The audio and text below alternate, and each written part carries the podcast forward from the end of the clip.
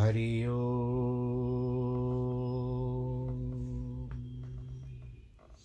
हरि ओ। हरि ओ। गुरुर्ब्रह्मा गुरुर्विष्णु गुरुर्देवो महेश्वरः गुरुर्साक्षात् परब्रह्म। तस्मै श्रीगुरवे नमः। विघ्नेश्वराय वरदाय सुरप्रियाय, लम्बोदराय सकलाय जगद्धिताय, नागाननाय श्रुतियज्ञविभूषिताय गौरीसुताय गणनाथ नमो नमस्ते। नाहं वसामि वैकुण्ठे, योगिनां हृदयेन च मद्भक्तां यत्र गायन्ति, तत्र तिष्ठामि नारद। जिस घर में हो आरती, चरण कमल चितलाय, तहाँ हरि वासा करे, ज्योत अनंत जगाए जहाँ भक्त कीर्तन करे, बहे प्रेम दरिया, तहाँ हरि श्रवण करे, सत्यलोक से आ सब कुछ दीना आपने, भेंट करूँ क्या नाथ? नमस्कार की भेंट लो, जोड़ू मैं दोनों हाथ। जोड़ू मैं दोनों हाथ, जोड़ू मैं दोनों हाथ। शान्ताकारं भुजगशयनं, पद्मनाभं सुरेशं, विश्वाधारं गगनसदृशं मेघवर्णं शुभाङ्गं, लक्ष्मीकान्तं कमलनयनं, योगिविरधानगम्यं, वंदे विष्णुं भवभयहरं, सर्वलोकैकनाथं। मङ्गलं भगवान् विष्णु, मङ्गलं गरुडध्वज, मङ्गलं पुण्डरीकाक्ष मङ्गलायस्तनोहरि सर्वमङ्गलमाङ्गल्ये शिवे सर्वार्थसाधिके शरण्ये त्र्यम्बके गौरी, नारायणी नमोऽस्तु ते। नारायणी नमोऽस्तु ते। नारायणी नमोऽस्तु ते। श्रीकृष्णगोविन्द हरे मुरारे, हे नाथ नारायण वासुदेव। श्रीकृष्णगोविन्द हरे मुरारे हे नाथ नारायण वासुदेव, हे नाथ नारायण वासुदेव, श्रीनाथ नारायण वासुदेव, हे नाथ नारायण वासुदेव, श्रीनाथ नारायण वासुदेव श्रीकृष्णगोविन्द हरे मुरारे, हे नाथ नारायण वासुदेव हे नाथ नारायण वासुदेव हे नाथ नारायण वासुदेव नारायणं नमस्कृत्यं नरं चैव नरोत्तमं। देवीं सरस्वतीं व्यास ततो जयमुदीरयेत् कृष्णाय वासुदेवाय। हरये परमात्मने प्रणतक्लेशनाशाय। गोविन्दाय नमो नमः। सच्चिदानन्दरूपाय विश्वोत्पत्त्यादिहेतवे तापत्रयविनाशाय श्रीकृष्णाय वयं नुमः। यं प्रव्रजन्तमनुपे तमपेतकृत्यं द्वैपायनो विरह कातर आजुआवः पुत्रेति तन्मयतया तर्वोऽभिनेदुस्तं सर्वभूतहृदयं मुनिमानतोऽस्मि मुनिमानतोऽस्मि मुनिमानतोऽस्मि। बोल कृष्ण कन्हैया, लाल की जय, श्रीमद् भागवत महापुराण की जय। प्रिय भक्तजनों, आज का दिन जो होगा श्रीमद् भागवत की कथा का अंतिम दिन होगा। यानी मूलतः जो हम भागवत की कथा कर रहे हैं, उसका अंतिम दिन है और आज का दिन समापन हो रहा है। इसमें भगवान जी के लीला अवतारों का वर्णन आपने सुना। किस तरह से भगवान ने लीलाएँ की और अवतार प्राप्त किया, अवतार लेकर के लीला, लीलाओं को किया, फिर हमने, हम लोगों ने भी अति आनंद उठाया। और यहाँ पर अब बात बढ़ता ये है कि यहाँ पर भगवान श्री कृष्ण ग्यारहवें स्कंद में स्वधाम को चले गए और बारहवें स्कंद में परीक्षित जो इस के, जिसके कारण हमको श्रीमद् भागवत की कथा प्राप्त हुई है, सामान्यतः हुई सबको सुनने को प्राप्त हुआ, वो श्री परीक्षित थे, परीक्षित के कारण हमको कथा प्राप्त हुई। अब आगे सूत जी कहते हैं कि, शौनकादि जी को कहते हैं कि अनेक ऋषि मुनि हुए, उन्होंने पुराण संहिता तथा वेद संहिता चलाई, पुराणों में सर्ग विसर्ग, वृत्ति, रक्षा, मनवंतर, वंश, वंशानुचरित, लय, हेतु तथा और आश्रय, इन दस वस्तुओं का वर्णन किया है। दूसरे स्कंद में इसका वर्णन बहुत अच्छे ढंग से आ चुका है। लेकिन यह दस लक्षणों में बड़े पुराणों में ही होता है। छोटे पुराणों में पाँच लक्षण होते हैं। इसमें ईश्वर आदि के महदादि तत्वों की सृष्टि कैसे होती है, इसका वर्णन को सर्ग कहते हैं। ईश्वर से ही प्राणियों की सृष्टि कर्मानुसार कैसे होती है, इसको विसर्ग कहते हैं। इसके बाद वृत्ति, रक्षा, मनवंतर, वंश, वंशानुचरित आदि का वर्णन है। ये सब पुराण विषय वर्णन है। असल में जितनी भी अवस्थाएँ हैं, वे सारे संसार में होती है। अब उन सब में एक परमात्मा ही प्रकट है। वही आश्रय है, जैसे घटनादि में मिट्टी है, घटादि में मिट्टी है, वैसे संपूर्ण सृष्टि में भी मिट्टी है। पुराण अठारह होते हैं, उनमें ब्राह्म, पद्म, वैष्णव, शैव, लिंग, पुराण आदि पुराण जो होते हैं, वो प्रमुख हैं। इस प्रकार सूजी ने बताया कि इस प्रकार शाखाओं और पुराणों का प्रणयन होता है। अब शौनक जी ने प्रश्न किया सूत जी लोग कहते हैं कि मार्कंडे बड़े दीर्घायु थे। कल्पांतर में, कल्पांत में शेष रह गए थे। परंतु जिस कल्प में वे हुए उस कल्प में अभी भी कोई प्रलय नहीं हुआ। वे तो हमारे वंश के एक ऋषि हैं। ऐसी स्थिति में उनको, उन्होंने प्रलय कैसे देखा? इस विषय में हमको तो शंका है। आप हमारा निवारण कीजिए। सूत जी ने बताया, मार्कंडे बड़े नैष्टिक ब्रह्मचारी थे। उन्होंने भगवान की आराधना की कि वे तपस्या के स्वाध्याय आदि से युक्त कर रहे। इंद्र ने उनकी तपस्या करने के लिए गंधर्व अप्सरादि को भेजा। उन्होंने वहाँ जाकर खूब उदम मचाया।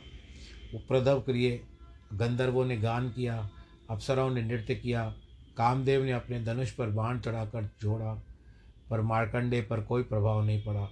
अंत में ऋषि के तेज से सब भस्म होने लगे और बाघ खड़े हुए। मनुष्य को छोटी सी सफलता मिल जाती है तो उसे बहुत बड़ा अहंकार हो जाता है। लेकिन मार्कंडे मुनि को इतनी सफलता मिलने पर भी इस प्रकार का अहंकार नहीं हुआ। क्योंकि भगवान की जिन पर कृपा होती है उनके अंदर किसी प्रकार का विकार नहीं रहता। मार्कंडी जी के सामने जब काम अपने गणों सहित निस्तेज हो गया, तब इंद्रियों को बहुत विस्मय हुआ। अब नर नारायण ऋषि मार्कंडी जी के पास आए। उनमें एक श्वेत है, दूसरे श्याम है। दोनों आँख की बड़े बड़ी हैं, शुक्ल कृष्ण, नवकंज लोचनों। दोनों अत्यंत सुंदर हैं, चतुर्भुज हैं मृग चर्म धारण किए हुए हैं। उनको देख कर के मार्कंडे जी को बहुत आनंद हुआ। उन्होंने उनको आसन पर बैठाकर उनकी खूब पूजा की। मार्कंडे जी ने कहा, महाराज, मैं आपकी महिमा का वर्णन क्या करूँ? आपकी वजह से ही हमारी वाणी बोलती है जीव हिलती है, सांस हिलती है। यदर्शनम निगम आत्मरह प्रकाशम।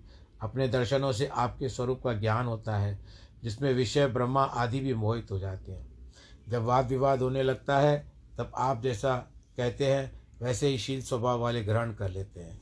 वास्तव में आप विज्ञान अंगन है मैं आपकी वंदना करता हूँ। आप विज्ञान गण हैं। सूत जी कहते हैं, जब मार्कंडे मुनि ने इस प्रकार वंदना कर ली, तब भगवान नरनारायण ने, ब्रह्म ऋषि श्रोमणे, तुम मेरे अनन्य भक्त हो तुम्हारी जो इच्छा, मुझसे मांग लो। मार्कंडे बोले, अब मुझे कोई वर नहीं चाहिए। जब आपका दर्शन हो गया तो बाकी वर की क्या ज़रूरत है? यदि आप वर देना ही चाहते हो तो यह वर दीजिए कि मैं आपकी माया देख सकूँ। भगवान ने कहा, माया देखने लायक तो है नहीं, फिर भी तुम मेरी माया देख लेना। एक दिन जब मार्कंडे जी तुंगभद्रा नदी के तट पर अपने आश्रम में बैठकर भजन कर रहे थे तो वहाँ चारों ओर से समुद्र उमड़ कर आया, वह आश्रम डूबने लगा, बाग बजी, बगीचे डूबने लगे, यहाँ तक कि पहाड़ भी डूबने लगे। मारकंडे भी अपने भारी अंधकार में डूब गए। उनको कभी मगर निकल गया जाए तो कभी उगल दे, कभी भंवर में फंस जाए कहीं शोक, कहीं मोह, कहीं दुख, सुख, इस चक्कर में मारकंडे जी भटकने लगे। ऐसे लाखों वर्ष बीत गए। बोल कृष्ण कन्हैया, लाल की जय। एक बार वे क्या देखते हैं कि पृथ्वी के टीले पे बरगद का छोटा सा पेड़ है। उसके पत्ते पर एक बालक लेटा हुआ है। वो बालक बड़ा सुंदर है और अपने दोनों हाथों से पाँव की उंगलियों को पकड़कर चूस रहा है। मारकंडे उस शिशु को देखकर विस्मित हो गए। आप समझ गए होंगे कि उन दिव्य शिशु के रूप में साक्षात भगवान थे। भगवान ने सोचा कि बड़े बड़े महात्मा मेरे चरणों का रस क्यों पीते हैं? इसे ज़रूर कुछ न कुछ स्वाद होगा। इसके लिए अपने पाँव नंगे पैर दिखाएँगे। तब उस समय में मारकंडी जी ने उस शिशु के पास पहुँचे। उसकी सांस खींचकर अपने पेट के भीतर चले गए। जब देखा कि वैसे संसार बाहर संसार है, वैसे भीतर भी है। वहाँ भी चातुर्वर्ण ने चारों आश्रम, पंचभूत, काल, हिमालय, पुष्प, नदियाँ अपना आश्रम ऋषि आदि है, ये उस बालक ने सांस खींच करके अंदर ले लिया इनको। यह भी उन्होंने एक प्रलय जैसे देखा, वैसे ही वृट वृक्ष और ऐसा ही बालक देखा। वे कुछ बोल न सके। इतने में सब दृश्य तिरोहित हो गया। वो देखते हैं कि मैं वैसे का वैसे ही आश्रम में बैठा हूँ।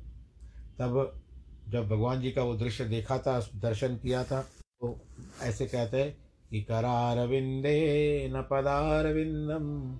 मुखारविंदे विनिवेशयन्तं। वटस्य पत्रस्य पुटे शयानं बालं मुकुंदम शिरसा नमामि। सूजी कहते हैं, मार्कंडे, ऋषियों के मार्कंडे जी भगवान की माया का दर्शन करने के बाद मन ही मन स्तवन करते हुए उनकी शरण में स्थित हो गए। उन्होंने यह निश्चय कर लिया कि इस माया से पार पाने का उपाय भगवान की शरणागति है। एक दिन की बात है भवानी के साथ भगवान शंकर भ्रमण करते हुए आए। भवानी ने कहा, देखो, कैसे बड़ा महात्मा।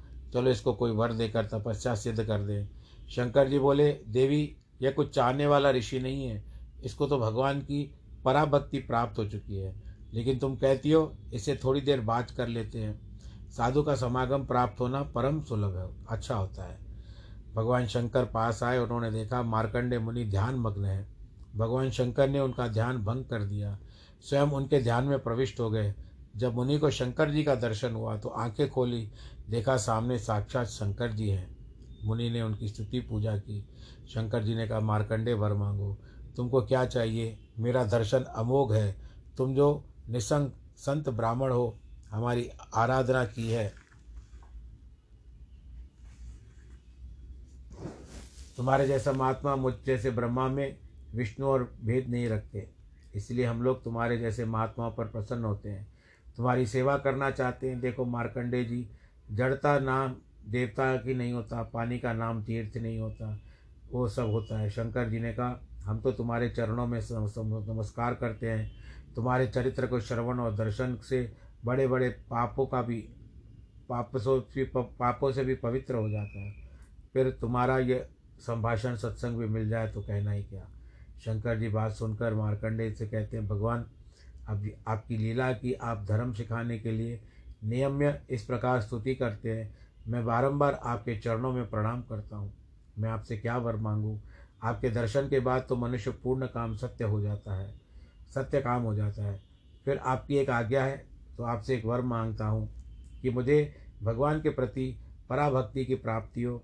भगवान के भक्तों में भक्ति मिले आप में से जो भक्ति बनी रहे, उसके बाद मार्कंडी ने शंकर जी की सेवा पूजा की। शंकर जी बोले मार्कंडे जी, तुम अजर अमर हो जाओ और पुराणों के कर्ता बनो। सूत जी कहते हैं, शौनक जी, इस प्रकार वरदान देकर भगवान शंकर भगवान जी, भवानी के साथ चले गए। मार्कंडे जी उनको महायोग के परम फल मिल गया। मार्कंडे जी का चरित्र भगवान के प्रभाव से और महिमा से भरपूर है। जो इसको सुनते हैं, सुनाते हैं, वो आवागमन से छूट जाते हैं। शौनक जी ने कहा सूद जी, हम लोग आपसे क्रिया योग जानना चाहते हैं। भगवान की आराधना करते समय किन किन तत्वों का आंगो पांग आयुध स्वरूप आदि का स्मरण किया जाए? सूत जी ने कहा कि नमस्तम गुरु वक्षते। पहले गुरु को नमस्कार करना चाहिए। विष्णु पुराण में विस्तार पूर्वक गुरु को नमस्कार करने की विधि बहुत सुंदर तरीके से वर्णन की हुई है। उन्होंने बताया मादि, माया आदि नौ तत्वों में षोडश विकारात्मक विराट निर्माण हुआ। उसमें त्रिगुण दिखता है, भगवान पौरुष रूप है, उसमें पृथ्वी पाद है, स्वर्ग सिर है, नभ नाभि है, सूर्य नेत्र इस प्रकार विराट ही भगवान का रूप है। वो साढ़े तीन हाथ का है, यह भी साढ़े तीन हाथ का है। उसके बाद भगवान कौस्तुभ मणि शुद्ध चैतन्य धारण करते हैं। कौस्तुभ मणि प्रभा भी श्रीवत्स है, वे अपनी माया को वनमाला के रूप में धारण करते हैं। वेद उनका पीताम्बर है प्रणव यज्ञोपवित है सांख्य युग उनके कुंडल है, ब्रह्मलोक सुहृद है, प्रधानत्व शेषा, शेषाख्य आसन है, सत्वगुण पद्म है प्राण तत्व गदा है जल तत्व शंख है, उनका सुदर्शन तेज तत्व है, आकाश तत्व तलवर है, तमोमय चर्म है, काल रूप धनु है, कर्म तूर्ण नहीं रहे इंद्रियाँ शर और क्रीड़ा युक्त मन रथ है। षडगुण ऐश्वर्य, लीला, पदार्थ, पद्म, धर्म, चावर है, चंवर, यश, व्यंजन है, छत्र, वैकुंठ है, वेद रूपी गरुड़ वाहन है, और भगवान की शक्ति ही श्री है। पंचरात्रादि में आगम विश्वक्सेन है, अणिमादि अष्टगुण है, नंद सुनंद आदि द्वारपाल हैं, वासुदेव, संकर्षण आदि उनका चतुर्व्यूह है। इस प्रकार भगवान का शीघ्र विग्रह है, वे सृष्टि का स्थिति संहार करते रहते हैं। इतना वर्णन करते करते सूत जी को भगवान श्री कृष्ण का ध्यान हो गया। उनको संबोधित करते कहते हैं कृष्ण, आपके जो नाम है, वे श्रवण मंगल है। हम आपके सेवक हैं। आप हमारी रक्षा कीजिए। इसके बाद शौनक आदि ने सौरगण के संबंध में प्रश्न किया। सूत जी ने वर्ष भर के जो अलग अलग ऋषि आदि होते हैं, उन सब का विस्तार से वर्णन किया कि बताया कि बाल खिल्यादि ऋषि द्वादश गणों के साथ रहकर सूर्य भगवान का भजन व पूजन करते रहते हैं। अब सूजी कहते हैं शौनक आदि ऋषियों, आप लोगों ने प्रश्न किया, उनका उत्तर मैंने आपको सुना दिया। विष्णु भगवान के चरित्र अद्भुत हैं, उनकी लीला अद्भुत है। भगवान उनके चरित्र का वर्णन है, उन्हीं पापहारी प्रभु की लीलाओं का गायन करते हैं। इस महापुराण के प्रथम स्कंद में भक्ति योग और वैराग्य का वर्णन है। इसके अतिरिक्त परीक्षित उपाख्यान, नारद आख्यान, गंगा तट पर परीक्षित का बैठना आदि सब है। द्वितीय स्कंद में कर्म मुक्ति सदो मुक्ति का वर्णन है। तीसरे स्कंद में विदुर उद्धव का संवाद है। प्रकृति वैकृत, सर्ग आदि वर्णन है। वारा अवतार है। अधर्म का चरित्र है। कपिल अवतार है। चतुर्थ स्कंद में मनु कन्याओं की वंश परंपरा वर्णन है। ध्रुव का चरित्र, पृथु, प्राचीन वरी नारद आदि का संवाद, पंचम स्कंद में प्रियव्रत आदि का उपाख्यान, षष्ठ स्कंद में भगवान के अनुग्रह का वर्णन, अजामिल उपाख्यान, दक्ष का जन्म उनकी कन्याओं का वंश वृत्रासुर का निधन, सातवें स्कंद में प्रहलाद चरित्र, आठवें स्कंद में सिंधु मंथन, नवम स्कंद में राजवंशों से कीर्तन है, राजचरित्र है, रामचरित्र है, दशम स्कंद में भगवान श्री कृष्ण का वर्णन है, वसुदेव के घर में जन्म, पूतना को प्राणों से पी जाना, प्राणों को पी जाना, छकड़े को उल्टा उल्टा करना, तृणावर्त को मारना, बखासुर, धेनुकासुर, वत्सासुर प्रलंबासुर आदि का नाश, दावाग्नि का पान, कालिया दमन, नंद का मोचन, चीरहरण, प्रसंग, गोवर्धन पूजा, रासलीला वृखवासुर आदि वध है। वृंदावन से मथुरा जाना, वहाँ कंसादि को मारना, व्रज में उद्धव जी को भेजना, जरासंध, काल्यवन आदि का वध कर वर्णन है। इसके बाद द्वारका को बसाना, विवाह, बाणासुर आदि के साथ, भगवान का युद्ध, शिशुपाल, पौंड्रक आदि को मारना तथा कौरव, सेना का संहार, फिर ग्यारहवें स्कंद में भगवान और उद्धव का संवाद, जिसमें आध्यात्म, आत्मविद्या का वर्णन है। इसके बाद भगवान ने स्वधाम गमन का प्रसंग है। बारहवें स्कंद में भावी राजाओं का युग लक्षण, परीक्षित के देह त्याग, वेद शाखा विभाग, महापुरुषों का सौरगण का वर्णन है। ऋषियों, यदि कोई मनुष्य धरती पर गिरे, जहाँ फिसल जाए, उसे कोई दुख हो जाए, उसे छींक आ जाए, किसी भी अवस्था में विवश होकर हरय नम हरय नम। हरय नम बोल दे तो उसके सभी पापों से मुक्ति हो जाती है। नाम संकीर्तन करने से भगवान आकर हृदय में बैठ जाते हैं तो सारे दुखों को दूर कर देते हैं। यह वाणी और कथा झूठी है, जिसमें भगवान की वर्णन नहीं है। जिसमें भगवान के गुणानुवाद का वर्णन है, वह सत्य है, वही मंगल है। भगवान का यश ही सर्वोत्तम है जिस कविता में भगवान का यश नहीं है, वह कविता कितनी भी सुंदर क्यों न हो, हंस परम हंस सेवन नहीं करते, वह कौओं के लिए हो के तरह है। यदि कविता अच्छी न हो, व्याकरण से अशुद्ध भी हो, तब उसमें भगवान का नाम यश हो तो महात्मा लोग उसको भी बड़े प्रेम से सुनते हैं। ब्राह्मण लोग, आप लोग धन्य हो, भगवान ऐसी भक्ति करते हैं। आप लोगों ने बार बार याद दिला करके ये प्रश्न किया, ये सुखदेव जी कहते हैं। सूत जी कहते हैं, व्रतादि, ब्रह्मादि जिन स्तवनों का स्तव जिनका स्तवन करते हैं, ऋषि मुनि वेदों के द्वारा जिनका गुणगान करते हैं, लोग जिनका ध्यान करते हैं, उन्हीं देवताओं को भी पाते हैं। उस परमात्मा को मेरा नमस्कार है। यम ब्रह्मा वरुणेन्द्र रुद्रमरुत स्तवंती सुनवंती दिव्य स्तवे वेदे साङ्गपदक्रमोपनिषदे गारयन्ति य सामगा। ध्यानावस्थितगतेन मनसा पश्यन्ति यम योगिनो। यस्यांत न विदुसुरा सुरगणा देवाय तस्मै नमः। इसके बाद भगवान जी की काव्य दृष्टि से बड़ी सुंदर है, सूत सूत जी आधारभूत कच्छप भगवान की वंदना करते हैं। इस, और इसके बाद सूत जी पुराणों की संख्या बताते हैं कि किस पुराण में कितने कितने श्लोक हैं। उन्होंने बताया, ब्रह्म पुराण में दस हज़ार, पद्म पुराण में पचपन हज़ार। इस प्रकार पुराणों की संख्या, श्लोक संख्या बताते हुए उन्होंने कहा कि कुल मिलाकर के चार लाख श्लोक हैं। इसी श्रीमद् भागवत में अठारह हज़ार श्लोक हैं। शौनक जी इसको कहते हैं। पहले भगवान नारायण ने ब्रह्मा जी को बताया। इसलिए बताया कि कारुण्यात संप्रकाशितम। भगवान नारायण के हृदय में करुणा आ गई। उन्होंने देखा कि जीव और ब्रह्मा दोनों अभी तक प्रलय में सो रहे हैं। तब ब्रह्मा जी उठेंगे तो जीवों का अंतकरण, इंद्रिय और शरीर देंगे। वे सब संसार में जाएँगे, बहुत दुखी होंगे। इसीलिए भगवान जी ने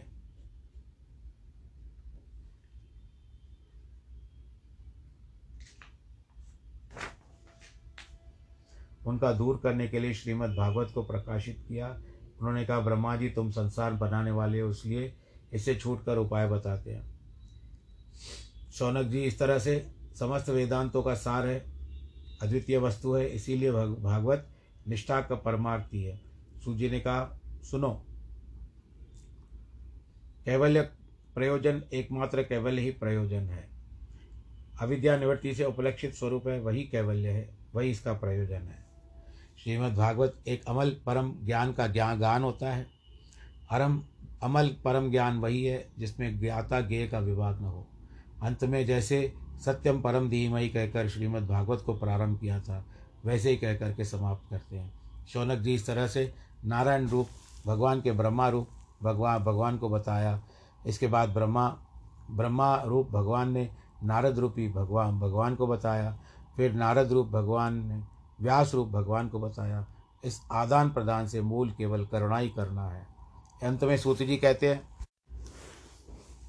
कि जब हम सर्वसाक्षी भगवान वासुदेव को नमस्कार करते हैं, जिन्होंने कृपा करके मुमुक्षी ब्रह्मा को इस श्रीमद् भागवत का उपदेश दिया, उस शुक्र रूप, उस शुक्र रूप ब्रह्मा को नमस्कार करते हैं, जिन्होंने संसार, सर्प से दष्ट विष्णुरात परीक्षित को छुड़ाया, फिर इन दोनों श्लोकों में उपसंहार करते हुए कहते हैं कि भवे भवे यथा भक्ति पादयोस्तव जायते तथा कुरुष्व देवेश नातस्व यो यत प्रभो।